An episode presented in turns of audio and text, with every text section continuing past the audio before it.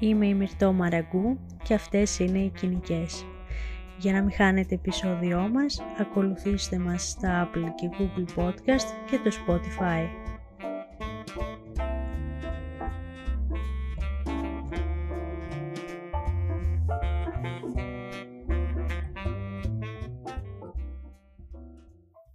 Χαιρετίζω τις κοινικές και τους κοινικούς που μας ακολουθούν πιστά μέχρι και αυτό το επεισόδιο, καθώς και όλους όλες εσάς που μας ανακαλύψατε πρόσφατα. Για το σημερινό podcast έχω καλέσει τη Χάρης, η οποία πρόσφατα εξέδωσε και το πρώτο της βιβλίο. Συγχαρητήρια. Hello. Ευχαριστώ πάρα πολύ Μυρτώ. Και για guest star έχουμε την Αταλία, η οποία θα κάνει την ανάγνωση. Hello. Ποια ανάγνωση τώρα; Λοιπόν, εν ώψη του, της γιορτής του Αγίου Βαλεντίνου έχουμε μαζέψει εδώ κάποια βιβλία με τσίζι περιεχόμενο και θα τα σχολιάσουμε και θα διαβάσουμε κάποια κομμάτια. Ε, θέλεις να ξεκινήσεις εσύ Χάρης; Αμέ, φυσικά. Ε, εγώ έχω φέρει μαζί μου τρία βιβλία. Ε, θα ξεκινήσω από το πρώτο το οποίο είναι το τελειώνει με μας, Colleen Hoover, 71 εβδομάδες στη λίστα best seller του New York Times, εκδοτικό φαινόμενο και όποιος έχει κάνει μια βόλτα από bookstagrams και TikTok. Δεν γίνεται να μην το έχει δει. Ακόμα και η Kylie Jenner ανέβασε story, το επόμενό του, έχει γίνει ένας χαμός με μία απλή ανάγνωση στο πιστόφυλλο καταλαβαίνεις αμέσως ότι είναι και τσίζι, είναι και cringe και είναι όλα μαζί. Είναι βιβλίο που γενικά δεν θα επέλεγα, αλλά επειδή κάποια άτομα τα οποία έτσι λίγο εκτιμώ τη γνώμη τους πάνω στα βιβλία του γούστου μου αυτή την περίοδο, μου είπαν ότι αξίζει, οπότε λέω ας του δώσω την ευκαιρία να το πάρω. Κάποιες φορές και αυτά τα μεγάλα φαινόμενα εγώ τα εμπιστεύομαι. Δηλαδή το πιστεύω λίγο ότι όταν κάτι έχει γίνει, έχει κάνει τόσο μεγάλο ντόρο, όλο και κάτι θα έχει. Είναι ένα βιβλίο που μου την έφερε γιατί ενώ ξεκινάει με όλο αυτό το στυλ που είπαμε από τη μέση και έπειτα σοβαρεύει το πράγμα, αλλά σοβαρεύει πιο πολύ γιατί θίγει κάποια έτσι σοβαρά κοινωνικά μηνύματα. Δεν θέλω να κάνω spoilers γιατί πράγματι προτείνω να το διαβάσει κάποιος που απολαμβάνει έτσι λίγο το easy reading και δεν έχει και high expectations για αυτό που θα διαβάσει. Πάντως, ε, η αλήθεια είναι ότι εντάξει σε, κάποιες, σε πολλές στιγμές ένιωσα άβολα και ένιωσα αυτό το πράγμα το οποίο διόρθωσέ με αν κάνω λάθος, αν στο προκαλεί και το cheesy ανάγνωσμα, αλλά εγώ το ένιωσα cringe γιατί τύπου Ήθελα να το αφήσω. Λέω Παναγία μου είναι άβολο. Δεν γίνεται τώρα εγώ να κάτσω να το διαβάζω αυτό. Πόσο άβολο είναι. Παρ Σου το προκαλεί εσένα αυτό το τσίζι ανάγνωσμα; Το συγκεκριμένο βιβλίο. Γενικά αυτό με το, από το τσίζι ανάγνωσμα. Το παίρνεις και εσύ αυτό το feeling. Νομίζω εξαρτάται από την περίοδο που βρίσκομαι. Δηλαδή, ε, αν έχω διάθεση το παίρνω και λίγο χιουμοριστικά και συνεχίζω να δω που θα το πάει. Ναι, συμφωνώ full. Αλλά δεν ξέρω, εγώ θα ήθελα λίγο να δώσουμε ίσως έναν ορισμό για, το, για τη λέξη cheesy. Cheesy για μένα είναι αυτές οι, οι γλυκανάλατες ταινίες ή βιβλία ε, που όλα είναι τόσο ρομαντικά, παραμυθένια, όμορφα. Και σαχλά παράλληλα και, και μη ρεαλιστικά λοιπόν. Ναι, ακριβώς. Αλλά το συνέστημα που σου προκαλεί δεν είναι μια ετεροντροπή. Η αλήθεια είναι δεν καταλαβαίνω αυτή τη λέξη. Ε,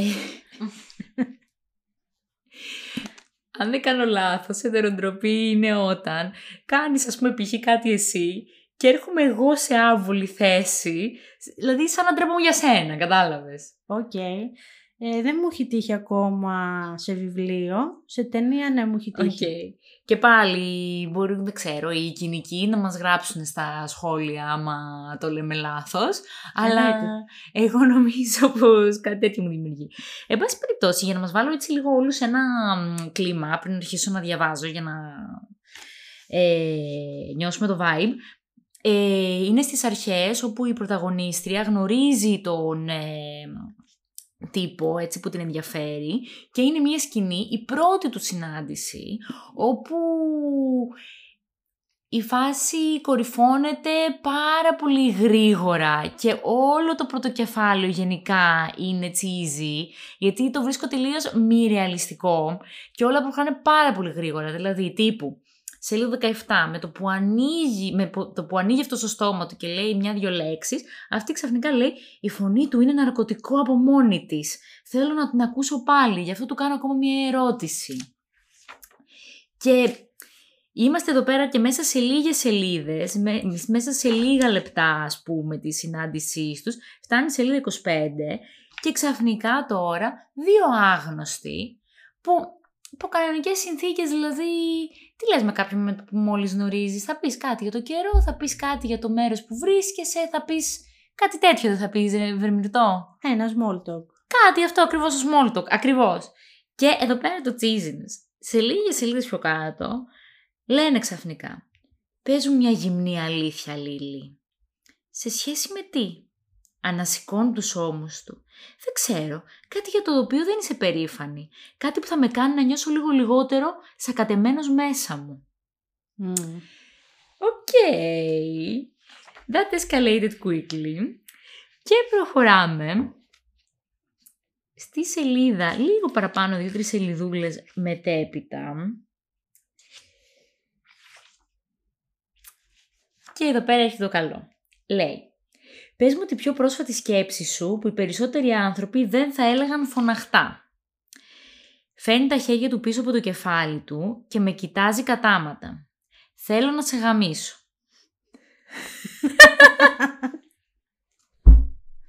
Σας την έβερα. το δηλαδή, πού είναι η πραγματικότητα εδώ; Εν τω μεταξύ αυτός, καρακούκλαρος, πετυχημένος, έχει πει ήδη ότι είναι χειρούργος, ε, μυρίζει μεθυστικά, φοράει ένα πίσω που κάμισο, είναι ο Θεός ο ίδιος.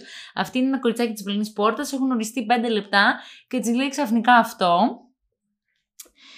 Δεν θα... και, και μετά της κάνει και η πρόταση γάμου, να φανταστώ.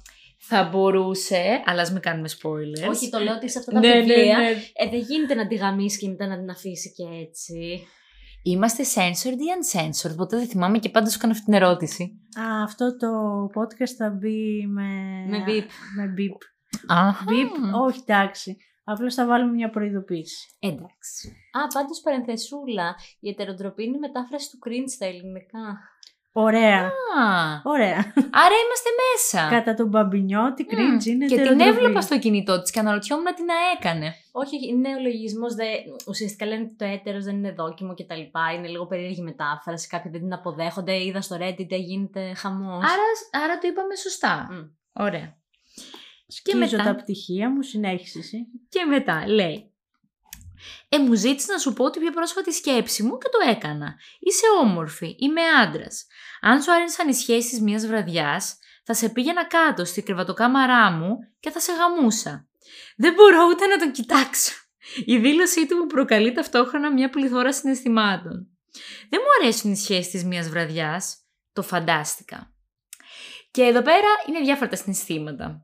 Πρώτον, αυτό το πράγμα που αμέσως στα 5 λεπτά ε, δηλώνουν όλες τις προθέσεις έτσι προκάλυπτα και επίσης δεν μου αρέσει και το, το φαντάστηκα. Δηλαδή σαν να της κάνει και ένα κομπλιμέντο δηλαδή. Καταλάβατε θέλω να πω, έχει ένα μικρό slut shaming ή για τις υπόλοιπες κοπέλες. Δηλαδή, εγώ το φαντάστηκα ότι δεν είσαι ότι τέτοια καλά εσύ. είναι διαφορετική. Ακριβώς, ναι. Εγώ θα σχολιάσω περισσότερο μετά με τη δική μου επιλογή. Εκεί θα τα συνδέσω πάρα πολύ ωραία. OK, okay, μου αρέσει, μου αρέσει αυτό το ping-pong που θα παίξουμε. Και για να κλείσω στο συγκεκριμένο κεφάλαιο, όπου εγώ θέλω να περιγράψω τρεις σκηνές από αυτό το βιβλίο. Εδώ πέρα είναι η αρχή της γνωριμίας τους, μετά είναι η δεύτερη και μετά είναι η τρίτη. Και είναι όλο αυτό το πράγμα που εγώ θεωρώ cheesy, το πόσο unrealistic, ας πούμε, προχωράει όλο αυτό και πόσο mm. άβολα σε κάνει να νιώθεις και ότι είναι τελείως γλυκανάλα το, ας πούμε. Ε, μετά βασικά εδώ στην ουσία συνεχίζει να της λέει δεν είσαι τέτοια κοπέλα εσύ ε. Ε, δεν θα κοιμώσουμε κάποιον που μόλις γνώρισες. Το βλέμμα του συναντάει πάλι το δικό μου, αλλά μέχρι που θα έφτανες. Και εδώ πέρα, ίσα που έχουν γνωριστεί και έχουν πει αυτά, ξαφνικά φέρουν έτσι πιο κοντά τις ξαπλώστρες τους που είναι έτσι σε μια ταράτσα και λέει. Απλώνει τα χέρια του με πιάνει, και πιάνει την άκρη της ξαπλώστρας μου. Με μια απότομη κίνηση και ελάχιστη προσπάθεια, τη τραβάει προς το μέρος του μέχρι που χτυπάει τη δική του. Νιώθω ολόκληρο το σώμα μου να σφίγγεται. Τώρα είναι τόσο κοντά μου που μπορώ να νιώσω τη ζεστή του ανάσα να διαπερνά το κρύο αέρα. Δηλαδή, ποιος έχει νιώσει και έχει αποδικοποιήσει όλα αυτά τα πράγματα με το που έχει γνωρίσει κάποιον πέντε λεπτά; Δικό μου ήταν αυτό παρένθεση. Αν το κοιτούσα, θα αντίκριζα το πρόσωπό του μόνο λίγα εκατοστά μακριά από το δικό μου. Αρνούμαι να το κοιτάξω, γιατί πιθανότητα θα με φιλήσει και δεν ξέρω απολύτως τίποτα για αυτόν τον τύπο, εκτός από μερικές γυμνές αλήθειες. Κάπως έτσι εδώ πέρα συνεχίζει η κατάστασή τους. Και έτσι λίγο χαϊδεύονται, λίγο κοιτάζονται, υποτίθεται το χτίζουν, δεν φιλούνται καν. Και το πιο τσίζι για μένα σημείο εδώ πέρα που κορυφώνεται είναι που λέει ξαφνικά. Χτυπάει το τηλέφωνό του, αυτός πρέπει να φύγει. Μην κουνηθείς, λέει και πιάνει πάλι το τηλέφωνό του. Πλησιάζει και το κρατάει σαν να πρόκειται να με βγάλει φωτογραφία. Σχεδόν αντιτίθεμαι, αλλά δεν ξέρω γιατί. Είμαι εντελώς ντυμένη, αλλά για κάποιο λόγο το νιώθω έτσι. Με φωτογραφίζει ξαπλωμένη στη ξαπλώστρα. Έτσι για να το θυμάται και φεύγει. Ε, είναι λίγο παραβατική συμπεριφορά. Ε, εντάξει. Παρεμβατική. Πάντως ε, θα... Εντάξει, ok. Okay. Bold θα τη χαρακτήριζα. Βασικά, άβολη, cheesy. Εντάξει, αυτό μπορούσε να το πει με φωτογραφίζει και τα λοιπά. Αλλά μόνο και μόνο αυτό, ότι τη βγάζει και μια φωτογραφία, ενώ υποτίθεται δεν θέλουν να ξαναβρεθούν ποτέ και αυτό θέλει να θυμάται το moment. Και είναι μια άγνωστη τώρα. Σκέψε να γνωρίζεις εσύ κάποιον και να γίνονται όλα αυτά και να σου θες πάρει μια φωτογραφία, δεν σε ξαναδώ ποτέ. Ε, θα φρίκαρα, γιατί εντάξει δεν θα ήθελα να ξέρω ότι θα την κάνει αυτή τη φωτογραφία. Και, και όντως τι κάνει κάτι και αυτό είναι το πάρα πολύ τσίζι της φάσης. Κάνει άλμπουμ. λοιπόν, άκου. Ακούστε. Θα έλεγα κάτι, αλλά δεν είναι η ώρα. Δεν είναι μετά τις 12. λοιπόν, και στη δεύτερη συνάντησή τους τώρα, που αυτό ήταν το σημείο που, που μου είπες για το podcast. Ήταν το πρώτο καμπανάκι, λέω ναι το έχω εννοεί, θα τρέξω να βρω αυτή τη σκηνή. Είναι ότι στην μόλις δεύτερη συνάντησή τους, αυτή κάπως το φέρνει έτσι πλοκή και εν πάση περιπτώσει δεύτερη συνάντηση βρίσκεται σε μια εκδήλωση στο σπίτι του και βλέπει ότι την έχει εκτυπώσει αυτό στη φωτογραφία τόσο καιρό και την έχει σε ένα μεγάλο artwork, την έχει κάπως επεξεργαστεί και τα λοιπά και το έχει κάνει υποτίθεται τέχνη φοβερή. Καθόλου creepy. Αλλά το πλασάρει και λίγο έτσι, ότι δεν είναι ότι πήρε μια φωτογραφία τύπου stalker, το έχει κάνει υποτίθεται τέχνη αυτός, εκεί high art καταστάσεις. Και το πολύ ωραίο έτσι τσίζι αγαπημένο σημείο που αν υπομονούσα να διαβάσω, δεν ξέρω Ναταλία πώς το θες εσύ. Ε, όχι, θα το αφήσω πάνω σου, έχεις δώσει ρέστα. Η αλήθεια είναι ότι αυτό το σημείο είναι έτσι πολύ... είναι επιτομή για μένα. Α, όχι, με συγχωρείτε. Ε, μπέρδεψα λίγο τη σειρά, πειράζει; Όχι. Εντάξει, θα μιλήσω γι' αυτό, αλλά έχει και μια συνάντησή του στη μεση που θα την πούμε σε λίγο. Ε, οπότε εν τέλει είναι η τρίτη συνάντηση εκεί πέρα με το artwork. Όπου έχουν ένα μικρό έτσι λίγο ψιλοκαυγαδάκι, είναι κοινωνική εκδήλωση και αυτή πάει να φύγει. Και εκεί που πάει να φύγει και είναι μες στον κόσμο λέει «Γυρίζω και βλέπω τον Ράιλ να περνάει ανάμεσα στο πλήθος από την άλλη άκρη του δωματίου. «Λίλη, περίμενε», φωνάζει προσπαθώντας να με φτάσει. Η καρδιά μου χτυπάει ακανόνιστα. Περπατάει γρήγορα, περνάει ανάμεσα από το κόσμο και ο εκνευρισμός του μεγαλώνει σε κάθε και ο εκνευρισμός του μεγαλώνει σε κάθε άτομο που βρίσκεται στο δρόμο του. Κάποια στιγμή το πλήθος αραιώνει και τα βλέμματά μας συναντιούνται πάλι. Πλησιάζει προς το μέρος μου, κοιτάζοντάς με, στα μάτια. Δεν επιβραδύνει. Η Αλίσσα φεύγει από μπροστά του, βλέποντάς τον να έρχεται κατά πάνω μου. Η αδελφή του είναι αυτή η παρένθεση. Στην αρχή νομίζω ότι θα με φιλήσει ή τουλάχιστον θα με, ότι θα φέρει αντιρρήσεις σε αυτά που του είπα πάνω. Ανταυτού κάνει κάτι το οποίο δεν είναι καθόλου, δεν είμαι καθόλου προετοιμασμένη. Με σηκώνει στα χέρια του. Ράιλ, φωνάζω και τον αρπάζω από το λαιμό, έντρομη ότι θα πέσω. Άφησε με κάτω. Αν τον θεωρούσες πριν παραβατικό, πες μας εδώ πέρα τι είναι, που απλά την έχει αρπάξει μες στο πλήθος. Δεν ξέρω, με τρομάζει λίγο ότι αυτά τα βιβλία θεοποιούν αυτές τις συμπεριφορές, αλλά στην πραγματικότητα αν συνέβαιναν. Ε, είναι λίγο περίεργες και δεν Ναι. μπορείς εκείνη τη στιγμή να πάρεις και πρωτοβουλία, ε, να φύγεις από αυτό, κάπως σε φέρνουν σε μια μηχανία, δεν ξέρω πόσο ο, ο ρομαντισμός ε, επιτρέπει κάποιες συμπεριφορές. Κοίτα, το έχω σκεφτεί κι εγώ πολλές φορές αυτό που λες και πάντα επιστρέφω σε φοβερές θεωρίες που μας έχει μάθει το How I Met Your Mother. Η κλασική. Ότι όλα αυτά έχουν να κάνουν με το αν είναι ο άλλος ωραίος και σ' αρέσει και τον γουστάρει. Ντόπλερ ή Ντάμπερ. Ακριβώς. Δηλαδή τώρα αυτός είναι, τον έχει εδώ πέρα, τον σκέφτεται 24-7 και ξαφνικά το κάνει αυτό. Προφανώς της φαίνεται η ηρωική φοβερή τέτοια. Αν ήταν ο κομπάρσος εδώ πέρα που δεν τον ήθελε καν, θα λέγαμε όλα αυτά. Και παρεμβατικός και τον Ατάλο και ο Τρέλακας και Ιου και Μπλιάξ. Και λέει, το ένα του. Αλλά εδώ πέρα το πόσο αστείο είναι ότι είναι η τρίτη του συνάντηση, δεν τα έχουν κάνει. Είναι ένας χώρος, ένα πάρτι. Και ξαφνικά ο τύπος τη σηκώνει πάνω ψηλά, λες και είναι η ταινία το The Time of My Life που λέει το τραγούδι, το Μμμ. Dirty Dancing, δεν ξέρω, νομίζω είναι αυτό. Ναι, Ναι. εντάξει, βέβαια αυτοί περάσαν και ένα καλοκαίρι στην κατασκήνωση. Ναι, σκέψου, αυτή το παίρνει τρίτη φορά που βρίσκονται. Το ένα του χέρι είναι περασμένο κάτω από τα πόδια μου και το άλλο πάνω από την πλάτη μου. Πρέπει να δανειστώ τη Λίλη απόψε, λέει στον Ντέβιν ένα φίλο της. Υπάρχει πρόβλημα; Κοιτάζω τον Ντέβιν και κουνάει το κεφάλι μου με μάτια ορθάνυχτα. Ο Ντέβιν γελάει πονηρά και λέει κανένα, προδότη. Ο Ράιλ γυρίζει και κατευθύνεται προς το σαλόνι. Καθώς περνάμε μπροστά από την Αλίσσα, τη κοιτάζω. Μας κοιτάζει και εκείνη μπερδεμένη. Θα σκοτώσω τον αδελφό σου, της φωνάζω. Όλα τα βλέμματα είναι καρφωμένα πάνω μας. Ντρέπομαι τόσο πολύ που κρύβω το πρόσωπό μου στο στήθος του, καθώς διασχίζει το διάδρομο και μπαίνει στο υπνοδωμάτιό του. Μόλις κλείνει η πόρτα πίσω μας, με αφήνει αργά στο πάτωμα. Πολύ μ, άβολο. Όλο αυτό δεν ξέρω. Η ερώτησή μου παρόλα αυτά είναι η εξής.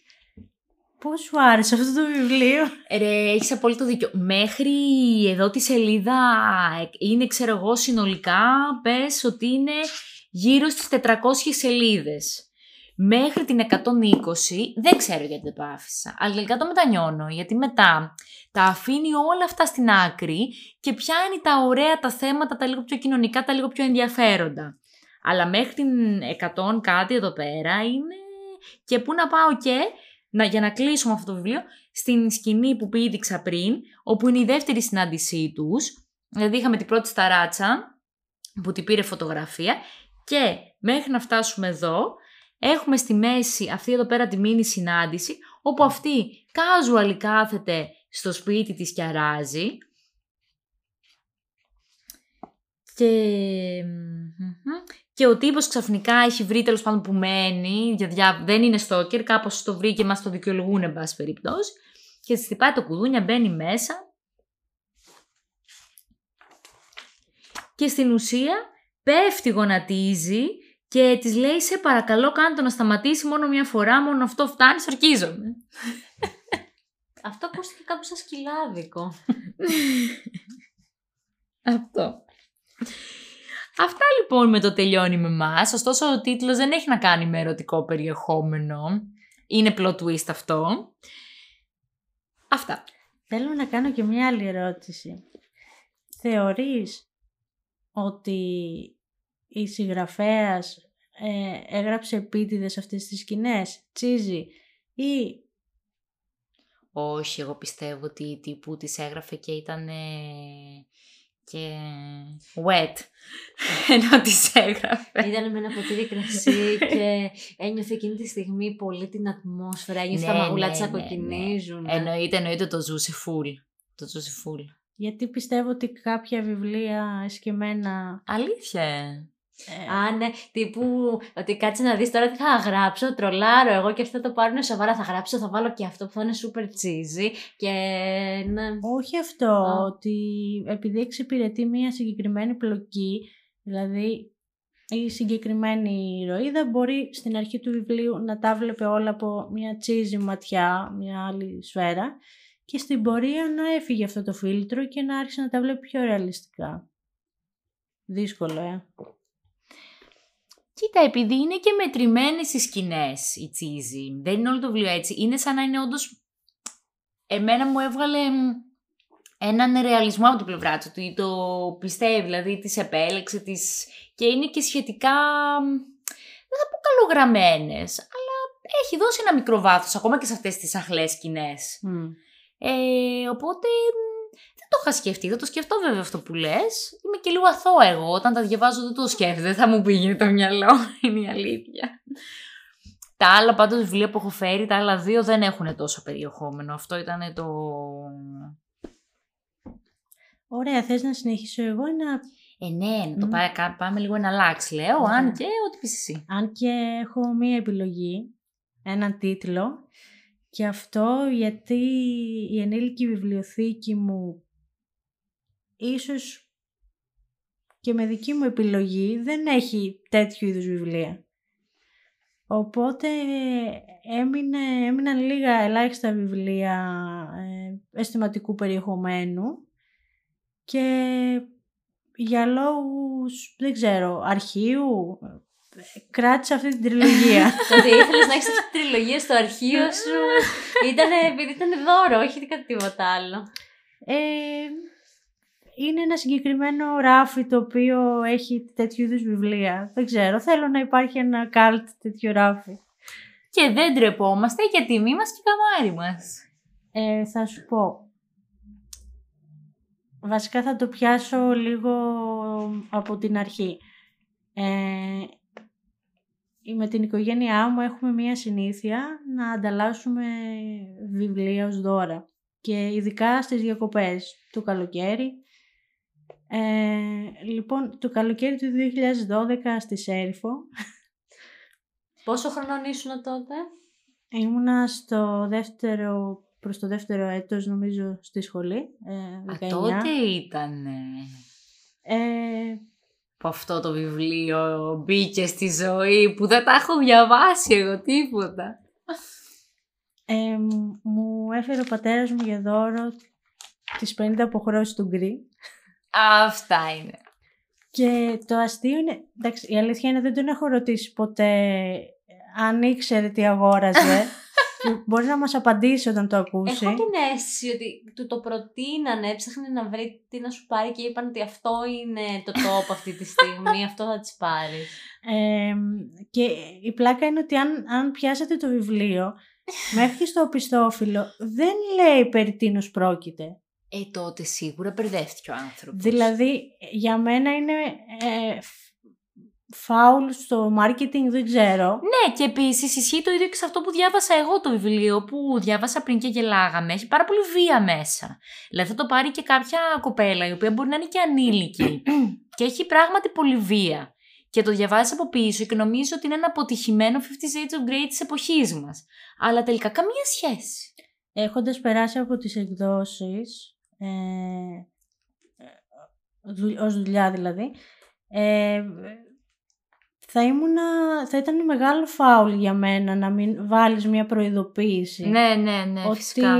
ακολουθούν σκηνές Ναι. ή άνω των 18. Ακριβώς. Και έχω και μια ερώτηση, επειδή οι ταινίες μου είχαν φανεί πάρα πολύ ξενέρωτες. Φαντάζομαι το βιβλίο είναι λίγο edgy ή είναι και αυτό ξενέρωτο; Το βιβλίο είναι και αυτό πολύ αναλυτικό και πώς λέγεται graphic, δεν ξερω Ε, στις ταινίες είναι απλά πιο συνοπτικά κάποια πράγματα, πιο... Είναι καθόλου provocative, ας πούμε, ή έστω για την εποχή του. Αν το πάρουμε στο πότε βγήκε. Να σου πω, δεν είναι provocative. Ως pop culture, γιατί άλλοι και άλλοι έχουν γράψει Ε, τα νομίζω provocative. ότι είναι provocative για τη μερίδα του κοινού που είναι πολύ συντηρητική. Γιατί όλος ο υπόλοιπος κόσμος δεν ε, έπαθε και κανένα σοκ. Η πιο συντηρητική μερίδα ίσως είναι νοικοκυρές, γιατί από εκεί Ε, ξεκίνησε. ναι, να έχεις διαβάσει Μαρκήσιο ντε Σαντ και Εμπειρίκο και αυτά και να πάρεις το Fifty Shades of Grey και να πεις Α, οκ. Όχι, δεν λέω στο τι έχεις διαβάσει και στο τι ταινίες έχεις δει. Δηλαδή, τώρα αν έχεις δει ταινίες που έχουν παίξει τα 80s και τα 90s, Μμ. δεν είναι κάτι. Ναι, άρα εκ των αυτό επειδή ήταν ως πραγμάτων. pop culture έκανε αίσθηση. Νομίζω επειδή ξεκίνησε από λέσχες από, που κάνανε νοικοκυρές, ε, ξέρω εγώ, στη, ε, στο κομμάτι αυτό της Αμερικής, ε, μεσοδυτικές πολιτείες που είναι λίγο τα πράγματα πιο συντηρητικά, ξεκίνησε έτσι. Για εκείνες τις κοινωνίες ήταν τύπου wow. Ουσιαστικά ξεκίνησε ως fan fiction του Twilight με S&M περιεχόμενο. Δηλαδή αντί να σκέφτεσαι τον Christian Grey και την, ε, δεν θυμάμαι πώς τη λένε, Ανα, Αναστάζια κάτι, ε, ήταν Edward Bella, δηλαδή στο μυαλό της. Το Ε. οποίο είναι ακόμα πιο cringe. Έχουμε πει για ποιο βιβλίο μιλάμε. Ναι, έχουμε πει. Fifty Shades of Grey. Ε, οπότε, όταν το πήρα αυτό το βιβλίο και το άνοιξα, ε, θεώρησα ότι θα είναι ένα αισθηματικό μυθιστόρημα και ίσως και λίγο εφηβικό γι' αυτό.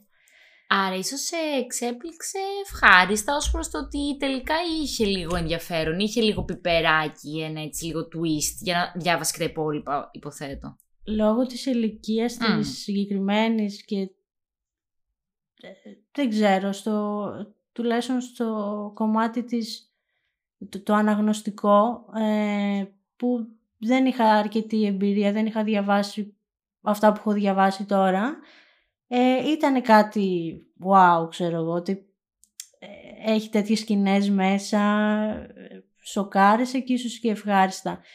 Ε, και σίγουρα είναι κάτι το οποίο το συζητάς με το, τον κύκλο σου, τις φίλες σου και ε, ακολουθούν αυτά τα μήχανα γελάκια και όπ και τι γίνεται τώρα στο βιβλίο. Τώρα, σε αυτή τη φάση της ζωής μου, ίσως να το έκαιγα, δεν ξέρω, να το πετούσα από τον μπαλκόνι. Ξέρω, εγώ πάντως, μιλώντας μάλλον ως μειονότητα, για εκείνες τις εποχές και όντας λίγο μεγαλύτερη, ε, δεν ξέρω, μου φαίνονταν πολύ βανίλα και χαζοχαρούμενο και αστείο, δηλαδή θέλω να πω ότι ε, με, τις παρέες, μα- με τις παρέες μου μιλούσα πάντα πολύ ανοιχτά για τα σεξουαλικά μας και όλα αυτά, οπότε το ότι κάνουν όλο το τόσο θέμα επειδή ο τύπος ήταν μέσα στο BDSM community και ξαφνικά το δαιμονοποιήσανε και λίγο ότι είναι κακοί αυτοί οι άνθρωποι, ενώ στην πραγματικότητα όλα γίνονται με συνένεση, είναι ένα community που υπάρχει χρόνια και στο Βερολίνο και στην Αθήνα. Δηλαδή μου κάνει λίγο εντύπωση μ, ο τρόπος ότι πρέπει να προκαλεί όλο αυτό κρυφά γελάκια. Δηλαδή ακόμα και εκείνη την εποχή που έχουν περάσει τόσα χρόνια μου φαινόταν πολύ γελίο. Άρα γιατί το διαβάζει κανείς σήμερα; αυτό. Ε, Ποιος κοίτα, ξέρει. άνθρωποι οι οποίοι ξεκινάνε τώρα να έχουν εμπειρίες και τα λοιπά, σίγουρα το διαβάζουν και έχουν Μμμ. δει και τις ταινίες. Ίσως πιο πολύ θα δουν την ταινία και μετά θα πάνε να διαβάσουν και το βιβλίο. Εγώ όταν είχε βγει τότε ήμουνα ελιτίστρια τα βιβλία, σνόμπαρα. Ήταν τότε που διάβαζα τα βαριά. Ε, ναι. Ανυπομονώ πάντως να ακούσω. Φουλ. Θέλω να ακούσω απόσπασμα. Ε, ωραία, ας διαβάσουμε ένα. Άρα θα πάρεις σκητάλη η Ναταλία. Για να δούμε. Όλα τα δικά σου τα διαβάσεις η Ναταλία. Ε, όχι και όλα, έτσι λίγο για το σάσινες της υπόθεσης, γιατί μου αρέσει να απαγγέλω ε, cheesy stuff. Φίλα με που να πάρει. Τον νικετεύω. Αλλά δεν μπορώ να κουνηθώ. Έχω παραλύσει. Συγγνώμη που διακόπτω αυτά τα που να πάρει. Πού να πάρει; Τι που να... Ποιος μιλάει, σκέφτεται έτσι. Δεν Που να ξέρω. πάρει οργή, καμτσίκωσέ με. Ξέρεις, πολλές φορές παίζει και η μετάφραση σε όλο Ναι, αυτό. ναι, ναι. Ναι, έχεις είναι το δίκιο. αντίστοιχο. Damn. Damn. Ναι. Kiss me, damn. Πού να πάρει. Μιλάω με πιο σάουφ προφορά εγώ γιατί είναι μεσοδυτικές πολιτείες. Λοιπόν, ε, έχω παραλύσει από μία παράξενη άγνωστη ανάγκη. Με έχει ξελογιάσει εντελώς. Κοιτάζω το στόμα του Christian Grey, μαγεμένη, και με κοιτάζει και αυτός, με ένα βλέμμα ανερμήνευτο, μάτια που σκοτεινιάζουν. Η ανάσα του είναι πιο βαριά από ό,τι συνήθως. Και εγώ έχω σταματήσει τελείως να αναπνέω. Πέθανε. Κοινός. Είμαι στην αγκαλιά σου. Φίλα με. Φίλα με, σε παρακαλώ. Κλείνει τα μάτια, παίρνει βαθιά ανάσα και μου κουνάει ελαφρά το κεφάλι, σαν να απαντάει στη σιωπηλή μου ερώτηση. Όταν ανοίγει πάλι τα βλέφαρα, το κάνει με κάποιο νέο στόχο, με μία ατσάλινη αποφασιστικότητα. Αναστάζια, πρέπει να μείνεις μακριά μου. Δεν είμαι ο κατάλληλος άνθρωπος για σένα, μουρμουρίζει. Τι, από πού ήρθε αυτό; Μόνο εγώ μπορώ να το κρίνω αυτό. Συνοφριώνομαι και το κεφάλι μου γυρίζει από την αίσθηση της απόρριψης. Πάρε ανάσα, Αναστάζια. Πάρε ανάσα. Θα σε στήσω στα πόδια σου και θα σε αφήσω. Λέει ήρεμα και με σπρώχνει μακριά του. Η αδρεναλίνη έχει διατρέξει όλο μου το κορμί. Από το παραλίγο χτύπημα του ποδηλάτου ή από τη μεθυστική, μισό λεπτό λάζω σελίδα, εγκύτητα του Κρίστιαν, αφήνοντάς με νευρική και αδύναμη. «Όχι», φωνάζει το μυαλό μου, καθώς αποτραβιέται, αφήνοντάς με με μία αίσθηση αποστέρησης. Έχει τα χέρια του στους ώμους μου, κρατώντας με σε απόσταση, παρακολουθώντας προσεκτικά τις αντιδράσεις μου. Και το μόνο που μπορώ να σκεφτώ είναι πως ήθελα να με φιλήσει. Το έδειξα ξεκάθαρα και δεν το έκανε. Δεν με θέλει. Στα αλήθεια δεν με θέλει. Τα έκανα θάλασσα. Τελεία. Μακάρι να είχα χρησιμοποιήσει το συνοφριόνομο στα βιβλία μου. Γενικά μου αρέσει πολύ αυτή η σχολή συγγραφέων που πάντα, πάντα βάζει λέξεις οι οποίες έτσι είναι λίγο γαργαλιστικές, επίτηδες. Τι έγινε ξαφνικά μας αρέσει; Ποια είναι η συγγραφέας; Η LJ. LJ. Όχι, Έχει δεν... γράψει τίποτα άλλο η κυρία αυτή. Δεν ξέρω. Δεν το έχουμε ψάξει. Όχι, εγώ δεν το λέω για καλό. το λέω σε φάση ότι μου αρέσει σε επίπεδο σαρκασμού, έτσι. Α, Το ναι, ότι δεν το κατάλαβα. χρησιμοποιούν βαρύγδουπες λέξεις για να δώσουν και καλά την ατμόσφαιρα. Αυτή η σχολή μου αρέσει πάρα πολύ. Δηλαδή, το ψάχνω επίτηδες να δω που θα χρησιμοποιήσει βαρύγδουπη λέξη. Αλλά και πάλι και αυτό με τη μετάφραση, ότι ποτέ δεν ξέρεις. Ε, φαντάζομαι στα αγγλικά τι βαρύγδουπη λέξη έχει χρησιμοποιήσει για να το Μμμ. μεταφράζει έτσι στα ελληνικά. Το συνοφριώνουμε, ας πούμε. Θέλεις να συνεχίσεις; Αν νόμιζα ότι θα έχουμε ένα σχολιασμό. Ή από άλλο, γιατί είναι τρία. Ε, Ζωή να έχουν και μπαμπάτσικα. Το τρίτο η αλήθεια είναι ότι δεν το έβαλα. Γιατί οκ. δεν μου δίνει κάτι που... Δηλαδή όλα είναι το ίδιο. Α, ο αγαπημένος μου σελίδα λοιπόν, θα συνεχίσω. Όμορφη. Τελεία. Κοκκινίζω από ευχαρίστηση. Ο Κρίστιαν Γκρέι με θεωρεί όμορφη. Μπλέκω τα δάχτυλά μου και καρφώνω επάνω τους τα μάτια μου, προσπαθώντας να κρύψω το ηλίθιο χαμόγελό μου. Ίσως είναι πρεσβύωπας. ε, οκ. Νόμιζα ότι πήδηξα σειρά, ξέρω. Το υποσυνείδητό μου έχει σηκώσει το κεφάλι του από την κατάσταση υπνοβασίας όπου βρισκόταν. Πού ήταν όταν το χρειαζόμουν; Και συζητάς στα σοβαρά τι θέλω να κάνω όταν δεν έχεις καθόλου πείρα. Τα φρύδια τους μίγουν. Πώς απέφυγες το σεξ; Πες μου σε παρακαλώ. Ανασηκώνω τους ώμους. Κανένας δεν... Ξέρεις. Δεν ανταποκρινόταν στις προσδοκίες μου. Μόνο εσύ. Και εσύ αποδεικνύεσαι κάτι σαν τέρας. Γιατί είσαι τόσο θυμωμένος μαζί μου, τραυλίζω. Δεν είμαι θυμω... Τραυλίζω. Τραυλίζω. Δεν είμαι θυμωμένος μαζί σου, αλλά με τον εαυτό μου. Απλώς υπέθεσα. Αναστενάζει. Με κοιτάζει με διαπεραστικό βλέμμα και μετά κουνάει το κεφάλι του. Θες να φύγεις; Ρωτάει μαλακά. Όχι, εκτός αν θες εσύ, μουρμουρίζω. Όχι, όχι, δεν θέλω να φύγω. Όχι βέβαια. Μ' αρέσει να είσαι εδώ. Μόλις το λέει, συνοφριώνεται και μετά κοιτάζει το ρολόι του. Είναι αργά και στρέφεται να με κοιτάξει. Δαγκώνει στο χείλο σου. Η φωνή του είναι βραχνή και με κοιτάζει με συλλογισμένο ύφος. Συγγνώμη.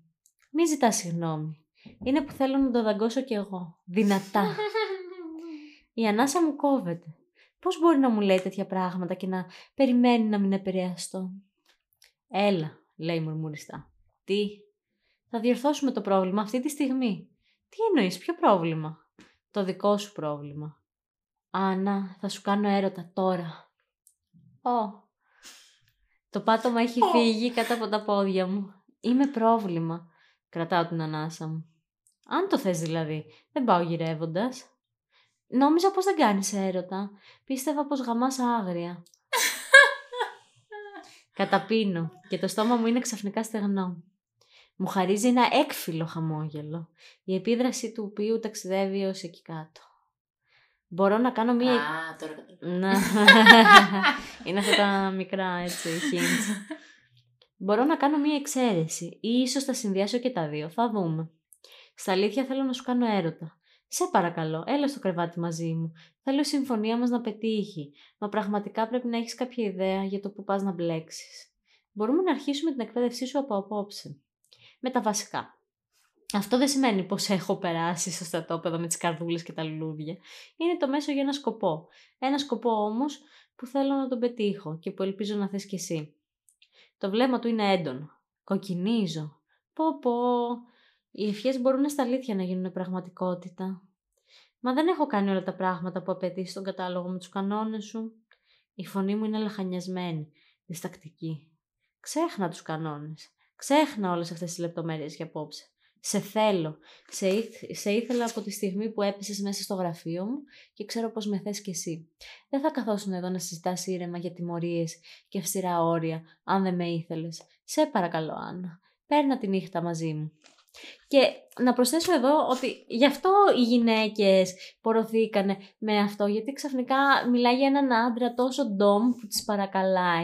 Ε, εντάξει, είναι αυτός, σπάει τα κλισέ, γιατί βλέπουμε παντού σε όλες τις ταινίες ε, το σκληρό τον άντρα, ενώ εδώ πέρα πάει και σπάει το στερεότυπο του σκληρού που παρακαλάει την τύπησα η οποία είναι τελείως βανίλα. Εγώ έχω να πω το εξής. Ότι αποκαλεί πρόβλημα το γεγονός ότι δεν έχει κάνει ακόμη σεξ και δεν έχει βρει και τον κατάλληλο για να το κάνει. Ναι, αλλά εδώ περνάει υποσυνείδητα μηνύματα στις συντηρητικές κοινωνίες ότι η κοπέλα αυτή είναι προφανώς virgin ε, και δεν έχει πάει με πολλούς γιατί αν ήταν μια κοπέλα η οποία έχει εμπειρία στη ζωή της δεν θα ήταν ε, το βιβλίο ok δηλαδή πρέπει να δείξει ότι είναι αθώο. Ότι λες, αν αυτή η κοπέλα ε, είχε πολλούς συντρόφους και είχε δοκιμάσει κατά κόρον το BDSM, Όχι, ας μην είχε δοκιμάσει BDSM, τον έχει ας πούμε δύο αγόρια πριν από αυτόν. θα, ήταν, θα την κατακρίναμε τη βία. Δηλαδή το κομμάτι αυτό της συντηρητικής αμερικάνικης κοινωνίας ότι η κοπέλα ενώ είναι μιας αλφα ηλικίας ε, πρέπει να είναι παρθένα ε, γιατί αυτό πρέπει να έχει την αθωότητα για να τη θέλει ένας τέτοιος άντρας και να τον εξτάρει. Εμένα αυτό δεν μου αρέσει. Και φυσικά πόσο εύκολο είναι όταν ο άλλος είναι δισημα- δισεκατομμυριούχος κούκλος. Αυτό, να ήταν ο ψιλικατζής στη γωνία, θα σας έλεγα εγώ. Ε, Που είναι και πολύ ωραίος ο κύριος Γιώργος κατά τα άλλα. νομίζω υπάρχει κι άλλο ένα μέρος. Ναι. Πριν προχωρήσουμε σε αυτό να κάνω μία παρενθυσούλα. Ε, χρησιμοποιεί πάρα πολύ τις εξής φράσεις μέσα στο βιβλίο και το είχα παρατηρήσει από την πρώτη φορά που το διάβασα. Ε, το τύπου σταμάτα να δαγκώνεις τα χείλη σου, Ναι, σταμάτα ήθελα, να... και εγώ να... ήθελα και εγώ να σχολιάσω γενικά αυτή τη φάση με τα χείλη. Ότι και στο άλλο το τελειώνει με εμάς που διάβασα. Ε, είναι άμα η πάντα έτσι, ξέρω εγώ, δαγκώνει τα χείλη της, μπορεί να κοκκινήσουν και λίγο τα μαγουλά της, είναι λίγο χαμηλοβλεπούσες, γιατί και αυτή στο άλλο το βιβλίο έχει μία ερωτική εμπειρία πιο πριν μόνο. Και αυτή είναι τύπου παρθένα, όπως και στο άλλο που έχω φέρει. Α, και αυτή η παρθένα είναι. Ναι, σχεδόν όλες έχουν πάει έτσι με έναν, ξέρω εγώ, πριν 100 χρόνια. Πάντως αυτό με τα χείλη το έχω ακούσει και από πολλούς άντρες και σε προσωπικό επίπεδο. Δεν ξέρω τι φάση. Και φυσικά η άλλη φράση που λέει η εσωτερική μου θεά έκανε αυτό. Και προσπαθώ να καταλάβω όταν λέει εσωτερική μου θεά, τι εννοεί. Μάλλον είναι κάτι Τον της, ανώτερο αυτό. της αμερικάνικης κουλτούρας, γιατί έχω δει να το συζητάνε γενικά, ίσως αφορά κάτι το οποίο σε κάποιο talk show που εμείς δεν ξέρουμε, να το έχει πει Στην κάποιος... όπρα. ναι, στην όπρα ξέρω εγώ και εμείς δεν μπορούμε να το καταλάβουμε. Η εσωτερική μου θεά μου λέει να συνεχίσει την αφήγηση. Και στο How I Met Your Mother πάντως ο Μάρσαλ μιλάει για αυτό στο επεισόδιο. Ε, Που Α. το μάλλον λένε και κάνουν πλάκα. κάτι τέτοιο My πρέπει να inner goddess, είναι. κάτι τέτοιο λένε. Μμμ. Α, το μήνυμά του με κάνει να κλάψω ακόμα πιο πολύ. Δεν είμαι επιχειρηματική συγχώνευση. Δεν είμαι αγορά. Διαβάζοντας το μήνυμα θα έλεγε κανείς πως είμαι. Δεν απαντάω. Δεν ξέρω τι να του πω. Φοράω τις πιτζάμες μου και τυλίγοντας γύρω μου το σακάκι του. Χώνομαι στο κρεβάτι. Μένω να κοιτάζω το σκοτάδι και σκέφτομαι όλες εκείνες τις φορές που με προειδοποίησε να μείνω μακριά. Αναστάζια, πρέπει να μείνεις μακριά μου. Δεν είμαι ο κατάλληλος άνθρωπος για σένα. Πω πω είναι για μπάτσις ο τύπος. Δεν είναι στο στυλ μου να έχω κοπέλα. Δεν είμαι τύπος που του αρέσουν οι καρδούλες και τα λουλούδια. Δεν κάνω έρωτα. Δεν ξέρω άλλον τρόπο. Και καθώς κλαίσω σιωπηλά στο μαξιλάρι μου, αρπάζομαι από αυτή την τελευταία ιδέα. Και εγώ μόνο αυτό ξέρω. Ίσως μαζί μπορέσουμε να χαράξουμε καινούργια πορεία. Το γεγονός ότι η άλλη είναι στο κρεβάτι με τις πιτζάμες και το Και το σακάκι, σακάκι. του Ναι, και κοιτάει το σκοτάδι. είναι το αντίστοιχο ε, φοράω τη στολή μαζορέτες και διαβάζω ένα περιοδικό αρχιτεκτονική στον καναπέ.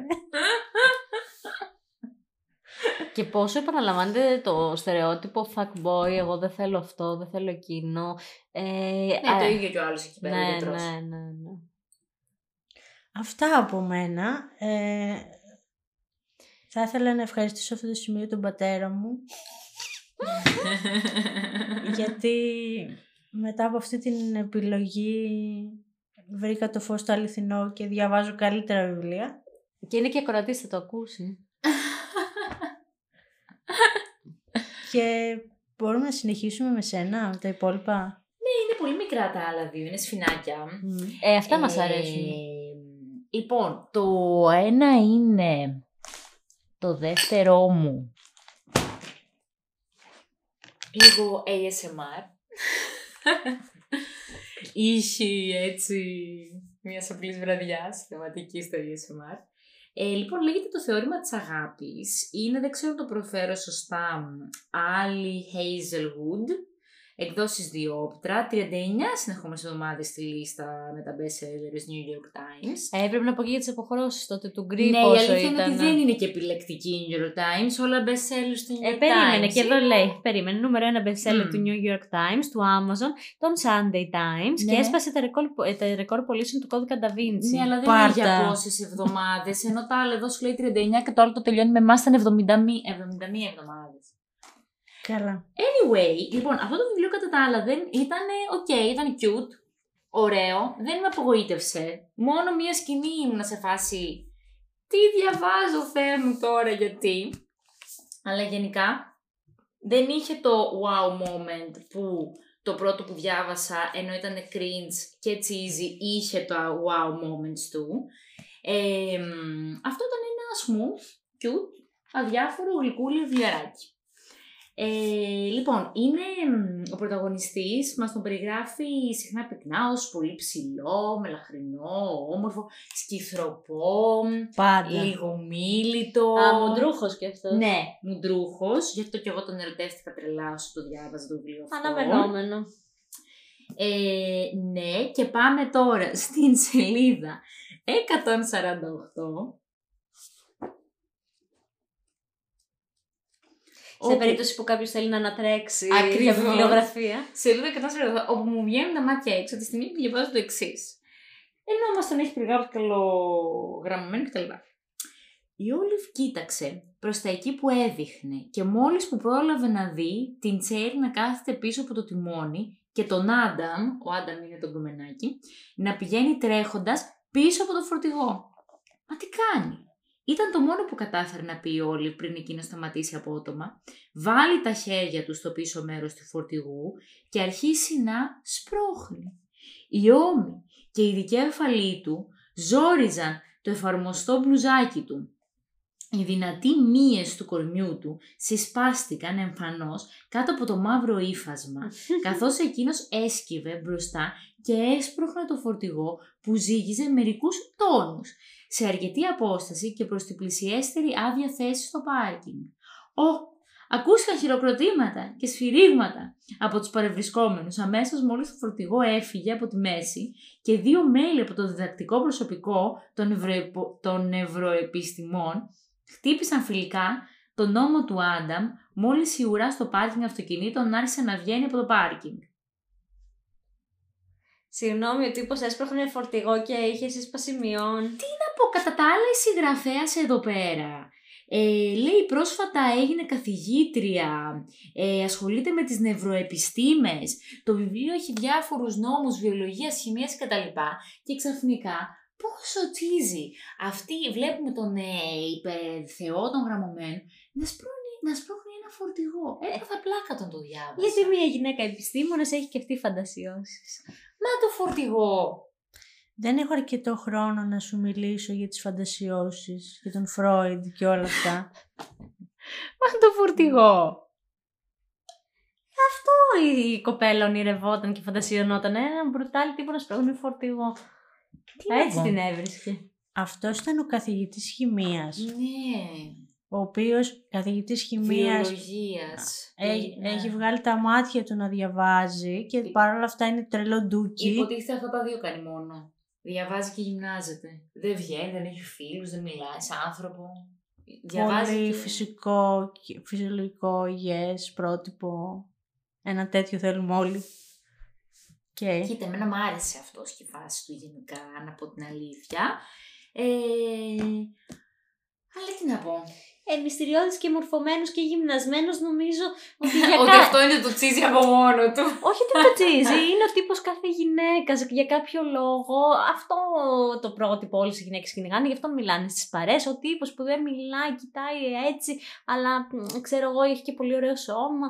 Ε, αν ήταν ο τύπος, ας πούμε, τελείως geek, ε, δεν θα του δίνει σημασία εκ των πραγμάτων αν δεν ήταν γυμνασμένος και μπρατσαράς. θα ήθελα να υπάρχει ένα βιβλίο όπου η ηρωίδα είχε πολλούς συντρόφους στο παρελθόν, ε, μια φυσιολογική σεξουαλική ζωή, μια φυσιολογική ζωή σε όλα τα επίπεδα και οκ, να γνωρίσει κάποιον, να είναι και καθηγητής χημίας, βιολογίας, δεν ξέρω εγώ Ναι, τι. ναι, νομίζω το έχω το βιβλίο που λες, για πες. Θα σου το πω εγώ ποιο είναι. Αλλά να μην είναι αυτό το... Δηλαδή να είναι πιο ρεαλιστικό ρε παιδί μου. Ακριβώς. Το τέλειο love story, παρένθεση, για τους σκηνικούς και τις σκηνικές, άνθρωποι που αγαπούν τα βιβλία. Απόλυτα ρεαλιστικό, το χτίζει υπέροχα, διανοούμενοι τόσο όσο, με παρελθόν ερωτικό, δεν το παίζουν ξεπαρθένες, φοβερή γραφή και το χτίζει υπέροχα. Ακριβώς το που λες ήταν το άνθρωπο που αγαπούν τα βιβλία, παιδιά, ήταν φανταστικό. Καμία σχέση το cheesy. Λέω ότι το περιγράφουμε τώρα, σύγχρονο, καμία σχέση ή αντίπερα, όχθη, υπέροχη. Οκ, το βάζουμε στη λίστα μας. Ναι. Λοιπόν, διαμαντάκι τελευταίο, φοβερό, όλο το βιβλίο είναι ένα cringe και το cheesy στα καλύτερά του. Μυρτώ να σε δώσω. Οκ, ναι. λοιπόν, η Μυρτώ μου το έστειλε για να το αγοράσω Ήμουνα μικρή, δεν ήξερα. πέρσι. Και Τι συνέβαινε πέρσι στη ζωή της Μυρτώς. κοίτα, εντάξει, να ακούω. Θεώρησα ότι μπορεί να μου άρεσε που πράγματι δεν έπεσε έξω. Όντως θα μπορούσε να μου αρέσει. Ήταν άλλη μια παγίδα του μάρκετινγκ. Ναι, οκ. θα, θα μπορούσε, θα μπορούσε. Ψυχογιός είναι. Είναι ψυχογιός. ε, λοιπόν, εντάξει, πανέμορφο αισθητικά, δηλαδή τα χρώματά του μου αρέσει πάρα πολύ. Πες όμως γιατί στο πρότεινα. Σύγχρονο. Το βιβλίο είναι για το ghosting. Εμένα προσωπικά δεν με, έχουν, δεν με έχει γκοστάρει κανένας ακόμα. Μία Α, φορά. μόνο. Εμένα, ου, έχω ιστορίες να σου λέω. Άλλη εκπομπή αυτό. Άλλη φορά. Εμένα μία φορά μου έχει τύχει, αλλά γενικά μου το πρότεινε από ό,τι καταλαβαίνω γιατί είναι σύγχρονο, ερωτικό, feel good. Ε, ανταποκρίνεται στη σύγχρονη εποχή με, το, με τις εφαρμογές. Ναι, ναι, με ναι, όλα και αυτά. πράγματι, και πράγματι. Και όντως έχει τις εφαρμογές, ε, μιλάει full για το τώρα, τα WhatsApp, τα groups, τα, το Tinder, τα πάντα, τα πάντα. Και όντως κατά κύριο λόγο αυτό που θίγει είναι το ghosting. Όμως, ε, γενικά δεν μου άρεσε καθόλου.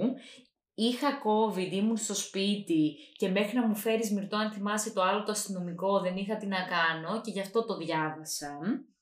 Ε, γενικά, παρένθεση στο Grace and Page, έχω μικρές κριτικές για, όλε, για όλα τα βιβλία που έχω αναφέρει μέχρι στιγμής, αν κάποιος θέλει να διαβάσει πιο αναλυτικά τη γνώμη αυτής που μιλάει κατά από αυτά. ε, υποβολέας. Κάντε follow το Grace and Page. like, share. Subscribe. Επίσης θα βρείτε και το καινούριο βιβλίο Ιούλιος. Εκεί είναι. Α, Μυρτώ, ίσως να κάνουμε ένα podcast για τον Ιούλιο. Ναι, με. Τέλεια, σούπερ το κλείσαμε. Έχουμε και, έχουμε και μάρτυρες τώρα, ε. Όλους τους σκηνικούς και τις σκηνικές. Λοιπόν, ε, και που λέτε όλο το βιβλίο αυτό ήταν ε, cheesy από την αρχή μέχρι το τέλος.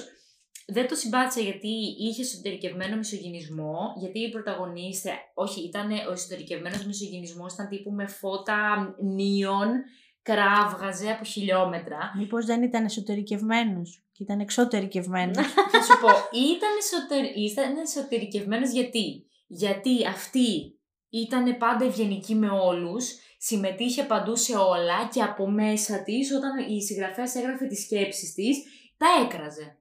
Εάν αυτό δεν είναι η επιτομή, και ήταν στο ένα μπατσελορέτ, στον άλλο γάμο, αλλά κατά τα άλλα ήταν η τριαντάρα η εναλλακτική που ψαχνότανε και ήταν σε όλους τους γάμους, σε όλα τα μπατσελορέτ και έκραζε όλες τις άλλες τις κοπέλες και μία σκηνή εδώ πέρα που εμένα μου έκανε προσωπικά πολύ εντύπωση Ε, ίσως επειδή είναι τελείως έξω από τη φάση μας, δεν ξέρω, ή και κάποιος άλλος μπορεί να είναι απλά και καθημερινά.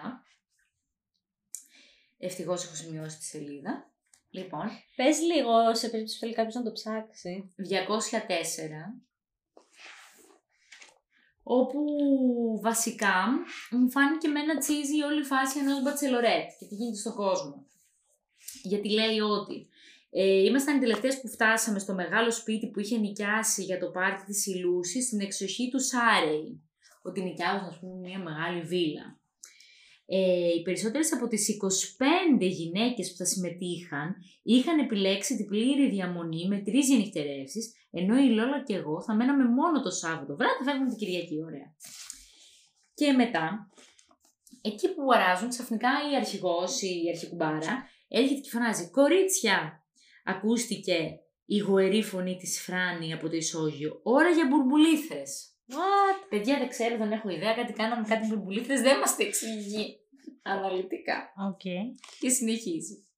Η Φράνη γέμισε σχολαστικά τα προσέκο, με προσέκο από το σούπερ μάρκετ τα ποτήρια όλων και η Λούση ήταν καθισμένη, η νύφη αυτή, σε μία από τις καρέκλες τραπεζαρίας με μία χρυσή κορώνα στο κεφάλι και μία τεράστια κονκάρδα στο στήθος που έγραφε «Μέλλουσα νύφη». Το προσέκο είναι αφρώδης μήπως. Ναι, είναι. Ναι. Αυτό εννοεί. Και μετά... Κακή μετάφραση, ναι. Αυτό είναι οι μπουρμπουλήθρες. Α, κορίτσια, ώρα για μπουρμπουλίθες. Μπράβο ρε! Σωστό. Και μετά, εδώ πέρα μου θύμισε μια σκηνή από το πρώτο Bachelor. Γιατί, λέει, ε, αυτές είχαν μια σειρά από δραστηριότητες κανονισμένες, τύπου πρόγραμμα κανονικά. Θα κάνουμε αυτό, αυτό και αυτό και αυτό. 25 γυναίκες σε ένα σπίτι. Και λέει, έσυρε μια καρέκλα και ανέβηκε πάνω χωρίς λόγο. Ησυχία. Πάρτε από μια καρέκλα και στήστε τες σε ημικύκλιο. Αυτό συντακτικά δεν είναι πολύ σωστό, αλλά τέλος πάντων.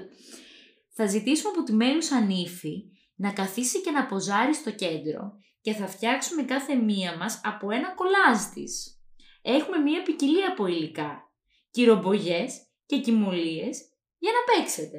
Διασκεδάστε το λοιπόν και ό,τι ήθελε προκύψει. Θα δούμε στο τέλος. Πολύ ωραία που περνούσαν. Πολύ επικίνδυνα πράγματα. του Bachelor της Μόνικα Γκέλλερ. Ε, εγώ λέω τον Bachelor το ελληνικό που καθόντουσαν και τον κάνανε ομοίωμα με γλυκτά. Αυτό εμένα μου θύμισε. Από τον Bachelor την εκπομπή, οκ. Ναι. Και μετά αυτό λίγοι λέγοντα. Σαν να μην ήταν αυτή καθ' αυτή η δραστηριότητα αρκετά σαχλή. Αυτό λέω, τα κράζει, αλλά εκεί είναι. Έπρεπε και να σηκωθούμε, να δείξουμε το κολλάζ μας στην ομάδα και να εξηγήσουμε την ιδέα και το νόημα του έργου μας. Μου ακούγεται λες και είμαστε σε κάποια ψυχιατρική κλινική με την ομάδα και κάνουμε μία θεραπεία και πρέπει να δείξουμε στον επιβλέποντα ψυχίατρο τι κάναμε και να μας πει μπράβο και μετά να ερμηνεύσει τι δεν πάει καλά.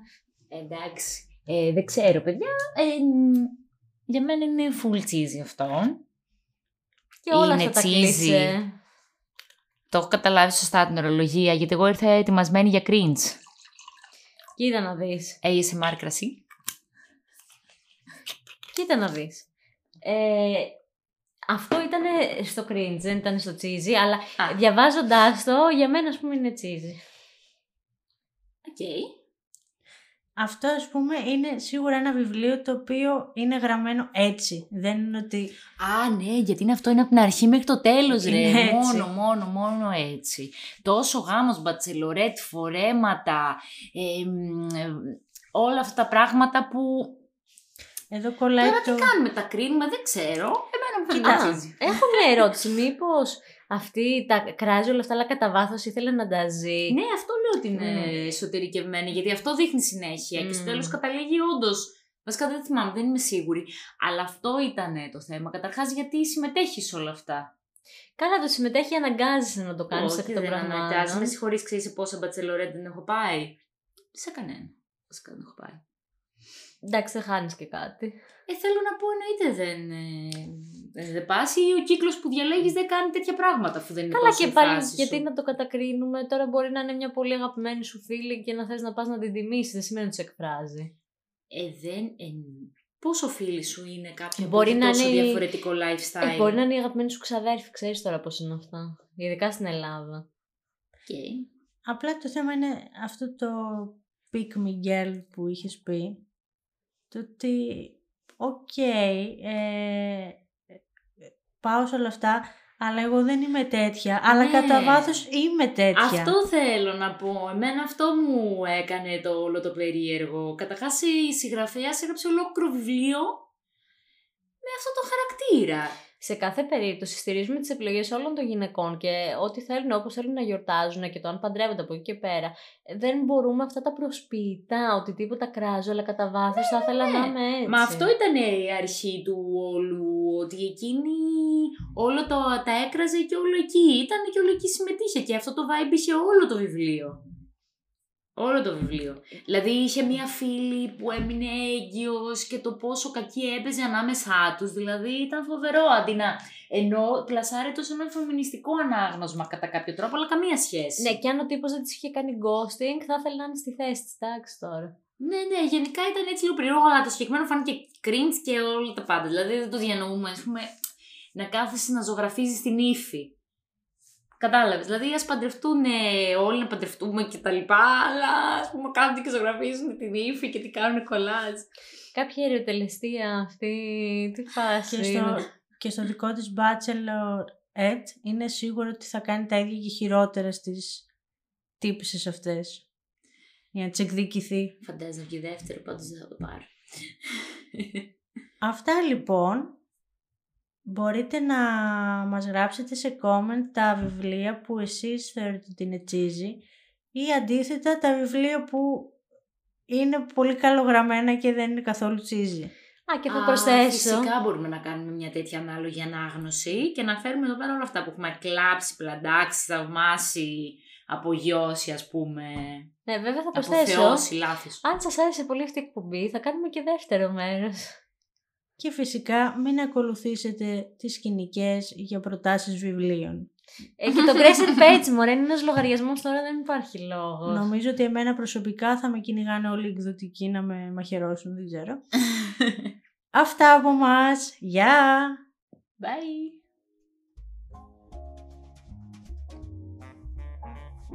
Είμαι η Μυρτώ Μαραγκού και αυτές ήταν οι κοινικές. Για να μην χάνετε επεισόδιό μας, ακολουθήστε μας στα Apple και Google Podcast και το Spotify.